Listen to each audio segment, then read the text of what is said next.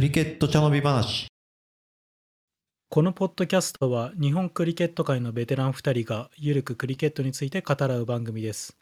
不適切な表現が一部にあるかもしれませんが、ご容赦いただければ幸いです。お相手は拓郎と旬です。エピソード7です。よろしくお願いします。よろしくお願いします。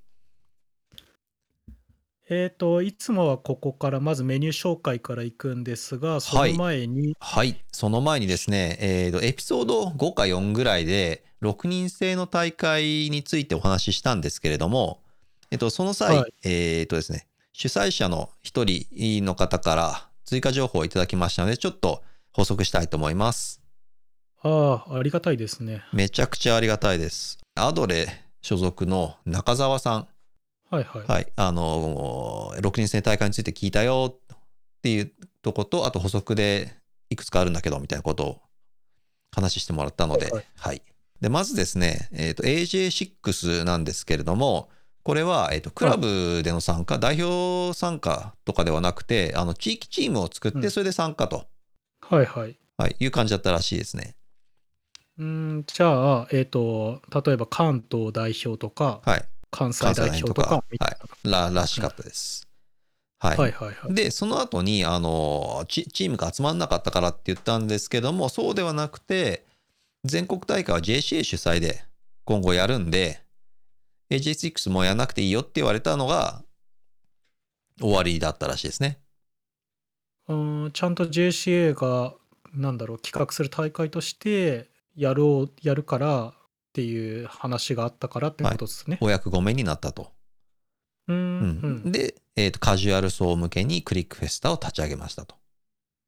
なるほどです。はい。で、もう一つが、参加費についてなんですけれども、これ、えーと交通費、それから宿泊代、参大会参加費にプラスで、えっ、と、物品ですね。えっ、と、ポロシャツ、ユニフォームと、あと缶バッジも一緒にもらえたらしいです。うーん、確かに、うちの寝巻きでかなり使ってましたね。確かに缶バッジそういえばうちにあったなって今、そういえば思い出しました。うんはい。で、最後に、えっと、大会会場の方でグッズ類も結構販売してて、物販とかもすごい企画頑張ってるらしいですね。うん、うん。あったなって思い出しました。うん、クリケット選手のトランプを買ったような記憶がほのかに思い出されましたね。まあね、まあとにかくね、自分の中で山之内のインパクトが強すぎて、あんまり 他がそこまでいいねっていう。なんで、あの、今回もってちょっと補足させていただきます。あの、ご指摘ありがとうございました。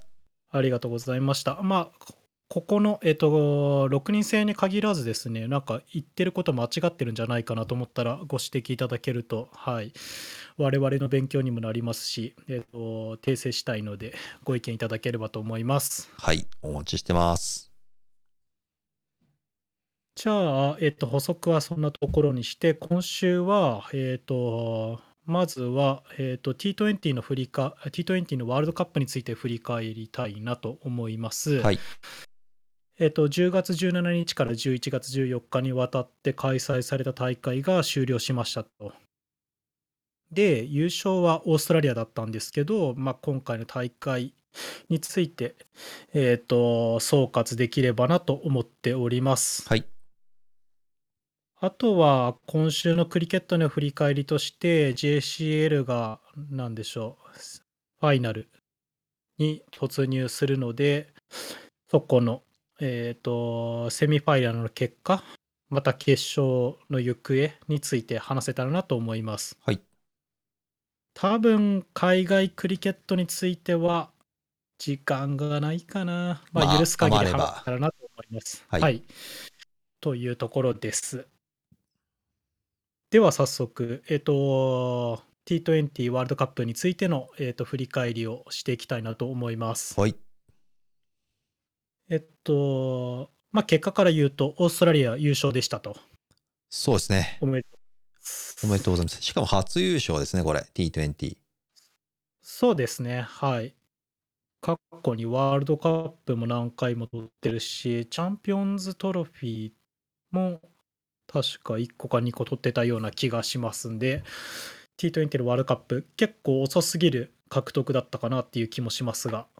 そうですね。まあ、ようやくの獲得だけども、まあ、やっぱりはい、大きい大会での勝ち方を知ってるなっていう感じでしたね。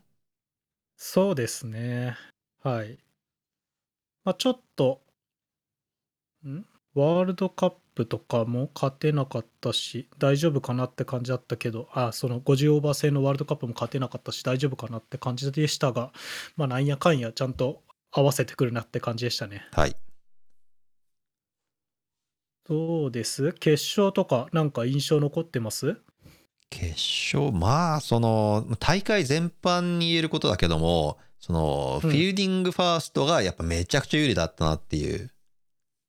そうですね。まあ、トスでバッティングを後にして勝つみたいなのをかなりネット上では揶揄されてたような、うーん。トスに勝った時点で勝ちみたいな 揶揄されてるのを結構見ましたね。まあね、そのキャプテンのアーロン・フィンチもトス勝った瞬間に満面の意味だったからね。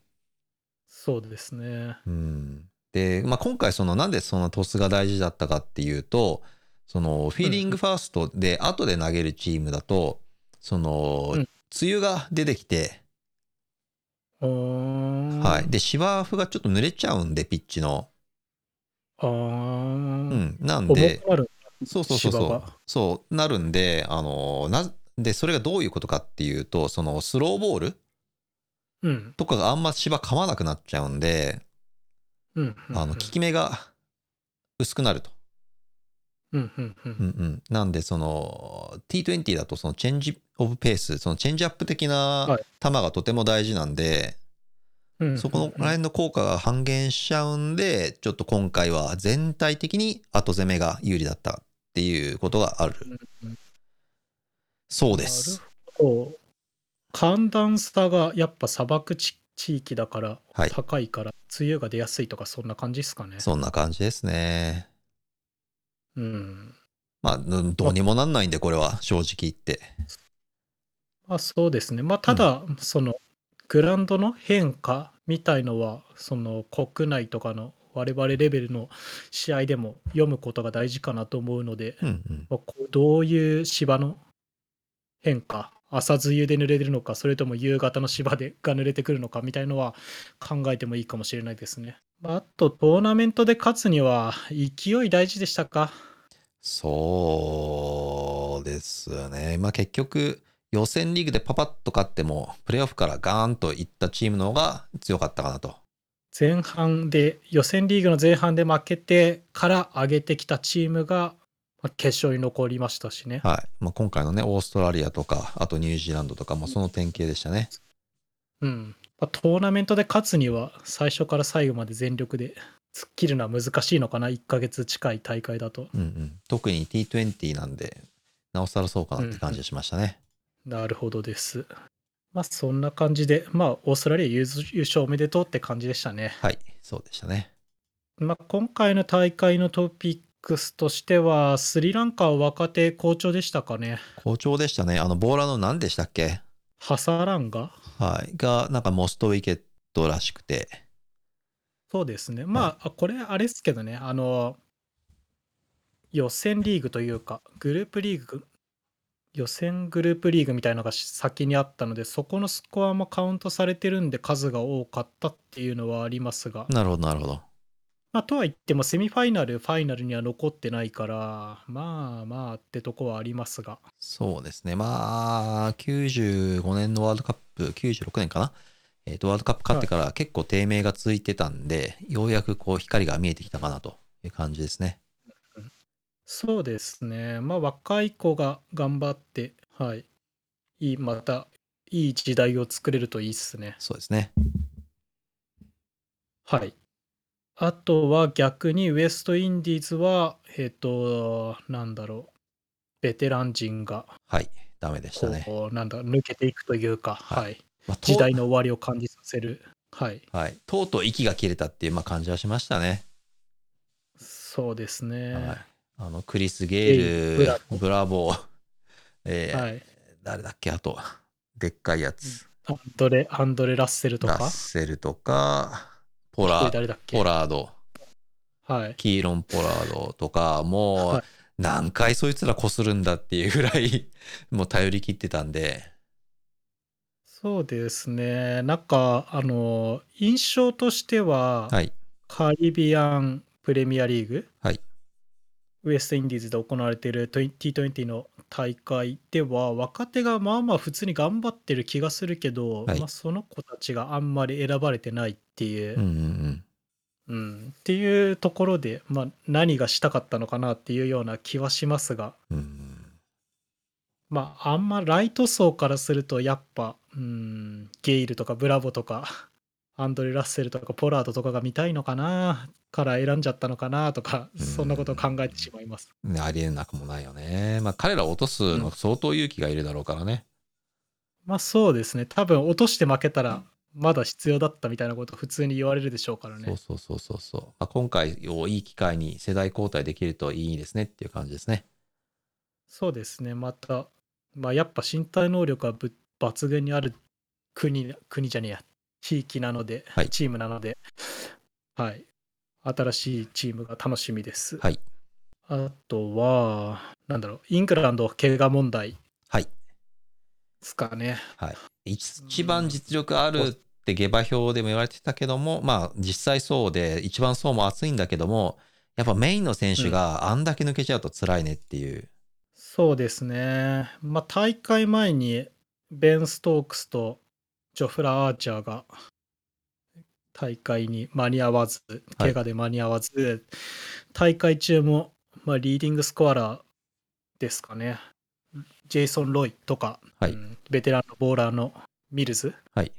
がおいなくなっちゃったりして、まあ、なんとか普通に層の厚さでカバーできてきましたが、できてる感はありましたが、さすがに勢いは、こうなんかどんどん衰えていったかなって感じはしますね。うんうん、まあその準決勝にしてもね、そのウェイドの奇跡がなければ、まあひょっとしたら勝ってたかもしれないんで、なんだかんだ言ってもやっぱり一番金かけてる国だだけあって、あの強いなっていうのを思いましたね。うんうん、運が悪かった。そうん。うん。まあ、しょうがない。はいまあ、それも込みでイングランドだなって感じはしますけど、ファンからするとね。なるほうん。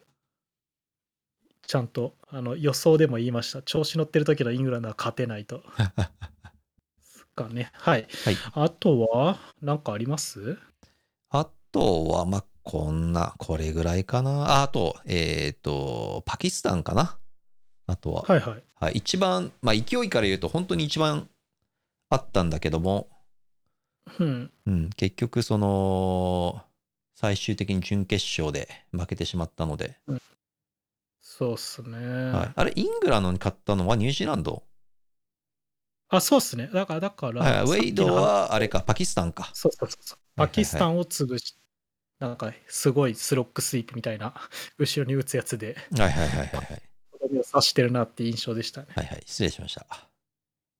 いえいえ。はい、なんで、まあ、パキスタンも、まあ、ババアもそうだし、えっ、と、シャヒーン・アフリディも、もうかなり若いんで、そうっすね。うんシャヒーンはいいボーラーだな、本当に。もう見てて気持ちいいよね。あんだけビュンビュン球がいってると。そうっすね。ヨーカーもショートも一級品だなって感じがしますね。ね。パキスタンね、本当に昔からボーラーはめちゃくちゃいいあの国っていう印象だったんだけども、最近あんまりなかったから、みんな待望の、そううん、素晴らしい若手ボーラー。まあ、今、ペースのラインナップ、まあまあいいっすよね、確か。そうそうそうそう。うんなので、まあこれ結構不思議じゃないですか。その、インドとパキスタンって国が近くて、はなんかウィケットもなんか近い印象なんですけど、い。はい。似たようなタイプのウィケットの印象なんですけど、パキスタンはペースボーラーが豊富で、うん。インドはスピナーが豊富みたいな。スピナーとあとバッツマンだね。そうっすね。うんうんうん。っていうなんかちょっとタイプが分かれるのが面白いなっていう旗から見てると思いますね。ね、まあインドもパキスタンもね、なんだかんだ言ってその国土かなり広い、ああ、うん、のと、やっぱりその民族的なね、その多様性もあるから、なるほど。そうそうそう。まあ、一概にインド人って言っても、いろいろな、そのね、そのじゃえっ、と、うん走るのが得意な人とかさ、投げるのが得意な人とか、多分分かれてるんだろうから、そのパキスタンとインド特徴が出てもおかしくないなとは思思いました。うんうんうんう。うんん。なるほどね。はい。えっ、と、まあじゃあそんなとこっすかね。そのとこだね。うん、トピックとしては。はいなんか気になることあったら教えてくださいぐらいです。はい。はい。で、個人成績については、まあ、まあいいでしょょう。けど、まあ、はいプレイヤー・オブ・ザ・トーナメント、MVP はデイビッド・ワーナー、オーストラリアの選手でした。モストランは、えっと、一番点取った選手はパキスタンのババーザム、はいキャプテンですね、はいでしたと。で、モストビケットが先ほど言った、えっと、スリランカのワリンドゥ・ハサランカはい。でしたと,、はいというとこです。はいで、まあなんか前から何回か話してますが、次の大会がもう見えてますよっていうところです。はい。まあ、この前のエピソードでも言った通り、1年後にありますと。で、まあ、それにプラス、はい。うんうんどうぞどうぞ。この前のエピソードだと2022年のオーストラリアっていうとこまでは話したけど、はい。10月10 12月と11月に開催するよっていうことも発表されてたんでもうほんと丸1年後にはもう1年ない後には始まってるって感じですねそうですね。活躍してしまった年よりは外されないで残れそうですねっていういやー、ほんとね。まあ、しょうがない。はずないよね、もうね。そうですね、うんうん。まあ、すうん。まあとは言っても丸1年あるからはい。新しいスターも十分間に合うよねっていうはい。もうオーストラリアに限らはず、いろんなチームからそういう選手が出てくるのを期待しましょそうですねう。はい。はいあとは、えっ、と、2024年以降の国際大会のスケジュール発表されまして、はいはいはい。で、見た感じだと、T20 のワールドカップが2年に1回。はいはい。で、ODI のワールドカップが4年に1回。はいで、まあ、あんま名もない年には、チャンピオンズトロフィーという、なんかは、ICC 主催のいろんな国が集まって ODI やるっていう大会があるので、はいはい。まあ、確かランキングの上位が出れる大会ですね、チャンピオンズトロフィーは。大体8チームかそう。大体はい8チームか10チームぐらいなんで、はい。はい確か久しく開催されてなかったので、はい。はい。ままあ、楽しみというか、まあ、うん盛りだくさんだなっていう印象ですかあ、ね。そうですね。はい。で、かつ、えっ、と、2024年のワールドカップがアメリカとウエストインディーズ共催ということになったので、まあうん初めてアメリカにワールドカップが来るので、結構、あの、大変なことだなと。そうですね。非テスト国というか、まあ、はいそう、国にワールドカップが来て、その国の、うん、人たちがワールドカップ見れるのはいいなと思います。そうですね。こんなとここです、れでアメリカに引きがつけば、はい、はい、かなり情勢が変わる可能性もなくはないなと思いますので、はい。期待しましょ期待しております。あとは、えーじゃあ、ワールドカップはこんなとこでいいですかねう。。そうですね。こんな感じで。はい。はい。はい。来年も楽しみで。というところですそうですね。来年、またもう来年ですね。はい。はい楽しみにしておきましょう。はい。はい。じゃあ、今週のクリケットについて、えっ、と、まあ、国内のところから、まずは攻めていきたいなと思います。はい。と、20、20日かな ?20 日に JCL のディビジョン1の、えー、とセミファイナルが行われました。はい。で、えっ、と、セミファイナル1は、まあ、私が所属するマックスとシャークスの試合でした。はい。結果としてはシャークスが50ラン差ぐらいで勝ちましたね。そうですね。はい。マックスはそのリーグ戦全勝で、えっと、セミファイナルに行ったんですが、はいまああえなくパキスタン同様、はい T20 ワールドカップのパキスタン同様セミファイナルで沈んでしまうと。プレーオフで。まあ、それもまたクリケットと。まあそうですね、まあはいしょうがないとしか言いようがないかな。はい。はい。で、セミファイナルには、ファルコンズとタイガースはい。ですね。まあ、ここ数年、好調だったタイガースが敗れて、ファルコンズが、えっ、と、初のファイナルじゃないかな、にはい上がる、上がったと思います。そうですね。まあ、地道に、地道かどうかわかんないけども、その、選手が移籍し始めて、うん。はい。あの、強化が実ったのかなと思いました。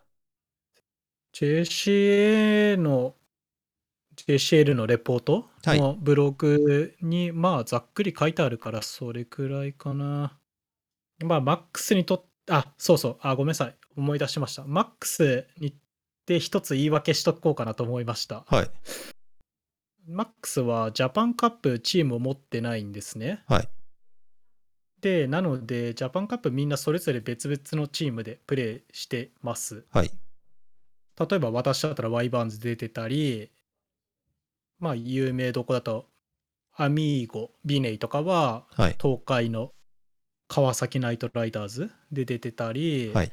スリランカ人はタスカーズってチームで出てたり、まあ、パキスタン系の人はパキスタンのチームに出てたりするので、はいまあ、結構バラバラなんですね。はいで、えっと実はこのセミファイナルの日にあの他のジャパンカップの決勝地域リーグの決勝が2試合かぶってしまって。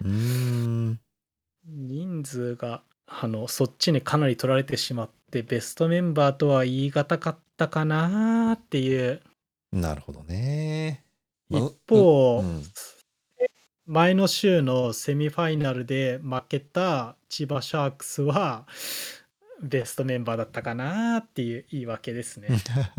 なるほどね。まあそこら辺は難しい。あ、でもあれか、向こう、シャークスはドゥーグルが出てなかったのか。そうですね。あの、はいジャパンカップのファイナルで怪我したみたいで、ね。グラウンドにはいましたが、足引きずってましたね。ははははは。うんまあそこら辺はね、そのコロナの過密日程で被りやすくなったっていうのと、そうですね。それからジャパンカップがみんなその、なんていうのかな、野良クラブで、うん、仲良しクラブで出ちゃうっていうやっぱ問題があるかなっていう感じですね。うんうん。まあ、そう考えると今、今年構想に出てた JCLT20 でしたっけ、うんうんうん。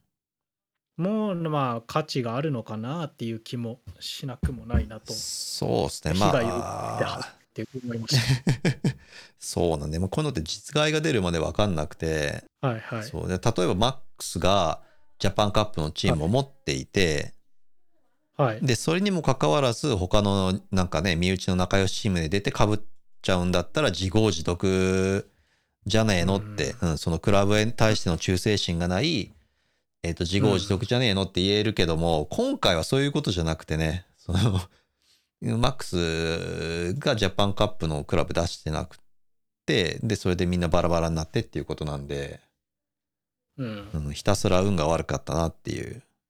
そうですね。まあ、さらに言うと、その、スリランカ系のタスカーズと、はい。あの、パキスタン系の名前忘れちゃった。どこだっけ？はい忘れちゃいましたけど、はいのチーム、全チーム負けてるっていう。うんそういうこともそういうこともあるね。うん そうまあ個人的にはね、その、なんつうのかな、ジャパンカップと JCL のチームが違ってて掛け持ちしてて、それを本人が何も思ってないっていうのは、相当問題があるんじゃないかって自分の中では思うけども、まあそれがうん今の世の主流になってるんで、みんなそれでもいいのかなっていう感じはしますね。うん。まあなんかクラブへの忠誠心みたいなとこってすげえ重要だと思うんですが、うんまあマックスは結構緩めなチームというか、うん。まあ入りたいって言ったらあんまり拒まないチームうんってっていうスタイルを昔から取ってやっててやってて、はいでなんでしょうまあマックスで出たいって言ってくれてる外国人のチームは、まあ、将来的には自分たちのチームを持ちたいっていう展望がある人が多いほどね。で、まあ、そう考えると間口の広いジャパンカップで成績を残してうん。こう JCL ステータス目指すと。ゲットするための、うん、だからその偏りが出ちゃうのもしょうがないのかなっていう気はしますが。そうね。だからね、その、ジャパンカップが今、JCL への、その、ステうップん。の一つとして今考えられてることをも思うと、そういうのもあるのかな、みたいな思っちゃうけども、うん。うん、うんだね。なかなか難しい。うんそう。です。そうはい。はい。まあまあ、これはまた後で、はい、話しましょそうっすねう。時間、はい。機会があれば。というところで。じゃあ、JCL、JCL の総括として、まだ決勝終わってないですけど、はいはい。話していくと、まあ、日本語でポッドキャストやってて、多分、リスナー、聞いてくれてる方は、ほとんどが日本人なのかなと思うので、はい勝手に日本人だけでベストイレブンを決めたいなと思っております。いいっすね。とは言っても今日は時間がもう結構してるので、はい次回以降隙間を見つけて、まあ、さらっとなのかがっつりなのか、はいやっていきたいなと思っております。やりましょはい。う。もうどうせね、まあその個人的 JCL11 は JCL から、はあ JCA から発表されるしね。そうですね。ははいい。というとこっすかね。はい。はい。あとは、ちょっと気になるとことしては、はい JCL ディビジョン1のリーグ戦で、佐野が、佐野 CC が最下位で終わってしまったんですよね。はいはい、そうですね。確か JCL のルールだと下部のチームが詰まってなければ降格の対象になったと思うんですよ。そうですね。ただですね、佐野はかなり日本代表を要しているというかチームなので、これがはい。全員ディビジョン2に落ちちゃうとどうなんだろうっていう、強化的にね、どう、ちょっと問題あるかもしれないよね。手こ入れした方がいいんじゃないかなって気もするけど、まあでも、その、なんていうのかな、えっ、と、降格、昇格についてはまだ全然発表されてない段階なんで、うん、うん、今の時点であれこれ言うのもあれかもしれないけども、ちょっと結果がね、どうなるか、興味深いところでありますね。はい。はいあとは、今年のトピックとしては、アンパイアパネルが発足されて、はいディビジョン1の試合は基本的に、えっ、と、アンパイアパネルから、アンパイアパネルって何すか、まず。えっとね、多分これ、エピソード1か2ぐらいでさらっと触れたかもしれないんだけども、はいはい。はい、あの、結局そのアンパイアのレベルを上げたいと、日本の。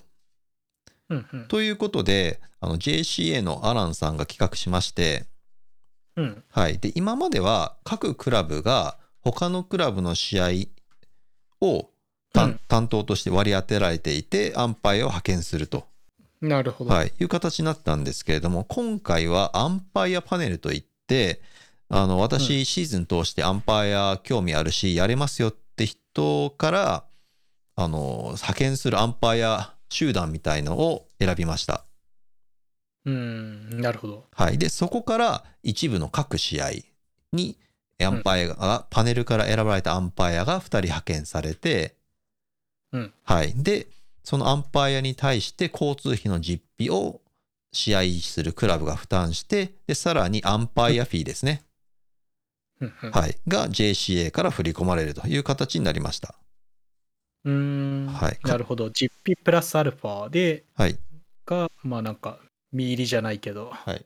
まあ、支給されると。はい、そう、そうですね。まあ、時給換算したらちょっとあれなんですけども、確かに。はい。まあ、ただそのね、その、今までの持ち出しに比べたらだいぶいいとは思うので、うんうんはい。で、そうですね。はい。で、そのアンパイアの問題や、えっ、と、なんていうんですかね、その判定などについてのルールについての話し合いもパネル内で行われて、常にレベル向上につ努めているという感じになります。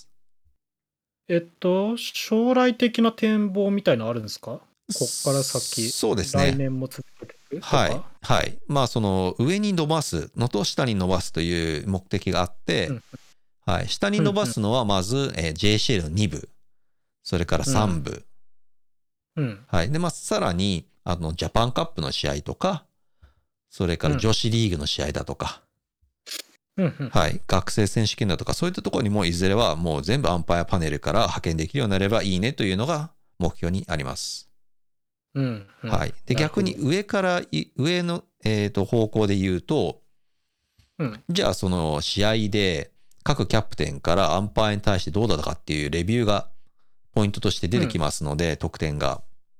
うんうんで、それで成績優秀だった人は、じゃあ上のレベルの大会、例えば全国大会うん。JPL、うん。あとは国際大会ですね。それを日本のアンパイアとして派遣できるようになりたいというのが目的としてあるみたいです。なるほどです。はい。ってことは、えっ、と、まあ僕最近アンパイ、アンパイじゃない、キャプテンしてないからあれなんですけど、はい。選手キャプテンが書くアンパイアレポート。はい。なんかまあ、いいか悪いか分かんないですけど、私の個人的な感じだと、はい。チ別のチームから派遣しされてくるアンパイアはい。は、なんだろう、スペシャリストじゃないというか、はい。ただのプレイヤーから、はいまあなんだろう、至らないとこがあっても、はいうーん、なんだろう、そんな厳しい評価はしづらいなみたいなうんうん。気持ちがあったんですけど、はいまあ、今回からはアンパイアパネル、専門集団からあー派こ派遣されてくるってことで、はいまあ、ある程度適正な評価、はいまあフラットに良くないとか良くないいいところはいいいいまた疑問点があればそこも追記して書くっていうなんだろう正直さというか、はい正確さが重要になってくるってことですね。そうですね。あのー結局、アンパイアパネルとはいえ、まだ1年目なんで、多分レベル的にもばらつきがまだある状態だなと。うんそれを皆さんからのレビューなどを持って、あじゃあこのこの人はいいアンパイアなので大事な試合に派遣しようねとか、プレーオフに派遣しようねっていうふうになりますし、アンパイアにとっても励みになるので、うん。うん、でもあとその単純にそのレベルレベル的には試合経験積めば積むほどやっぱどれも同じなんですけど上がってくるので、うん。うんうん、そのマネジメント的なスキルについてはだいぶ伸びると思います。ここあと数年したら、うんなるほど。はいそうですね。まあ、レベルの高い試合をいっぱいやることが一番上手くなるっていうのは、プレイもアンパイアも変わらないってことですね。はい、そうですね。なんで、まあ、その、アンパイア専門でバリバリやるっていう人を、あの、待ち望んでいるので、うんはい。あの、アンパイに興味がある人、えー専門でガンガンやりたい人、あと日本人、うんうん、そこら辺のあたり充実させたいと考えているそうなので、我こそはと思う方は、年初のアンパイアパネルの募集にぜひ応募してみてください。そうですね。